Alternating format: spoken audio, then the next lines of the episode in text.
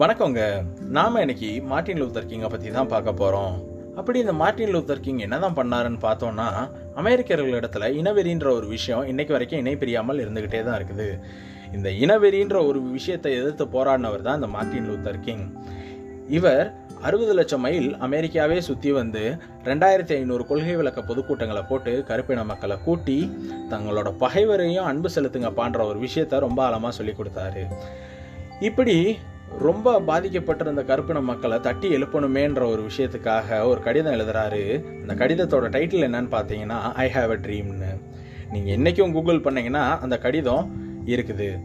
இந்த கடிதத்தால் கவரப்பட்டு சுமார் ஒரு ரெண்டு ரெண்டரை லட்சம் கருப்பினத்தை சேர்ந்த மக்கள் ஒரு இடத்துல ஒன்று கூடி தங்களோட கனவுகள் எல்லாத்தையும் வெளிப்படுத்துகிறாங்க ஒரு பதிமூணு வருஷ தொடர் போராட்டத்துக்கு அப்புறம் இனவெறிக்கு எதிரான தன்னோட போராட்டத்தில் வெற்றி கொள்கிறாரு மார்ட்டின் லூத்தர் கிங்.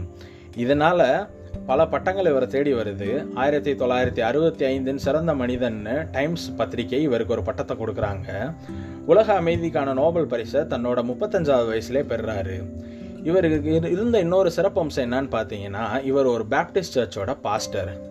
இப்படி சமத்துவத்தை அமெரிக்கா ஃபுல்லாக மலர விட்ட மார்ட்டின் லூத்தர் கிங்க ஒரு இனவெறி பிடிச்ச ஒரு நபர் கொடூரமாக துப்பாக்கியால் தாக்கி கொண்டுடுறான் மார்ட்டின் லூத்தர் கிங்கோட வாழ்க்கையிலேருந்து நாம் கற்றுக்கிற வேண்டிய விஷயம் என்னென்னா ஏற்றத்தாழ்வு எல்லாத்தையும் தூக்கி போட்டுட்டு சமத்துவத்தை அதாவது ஈக்குவாலிட்டியை நிலைநாட்டுறதுக்கு நாம் அன்னாடி வாழ்க்கையில் என்ன பண்ணுறோன்றதை யோசிச்சு பார்க்கணும்.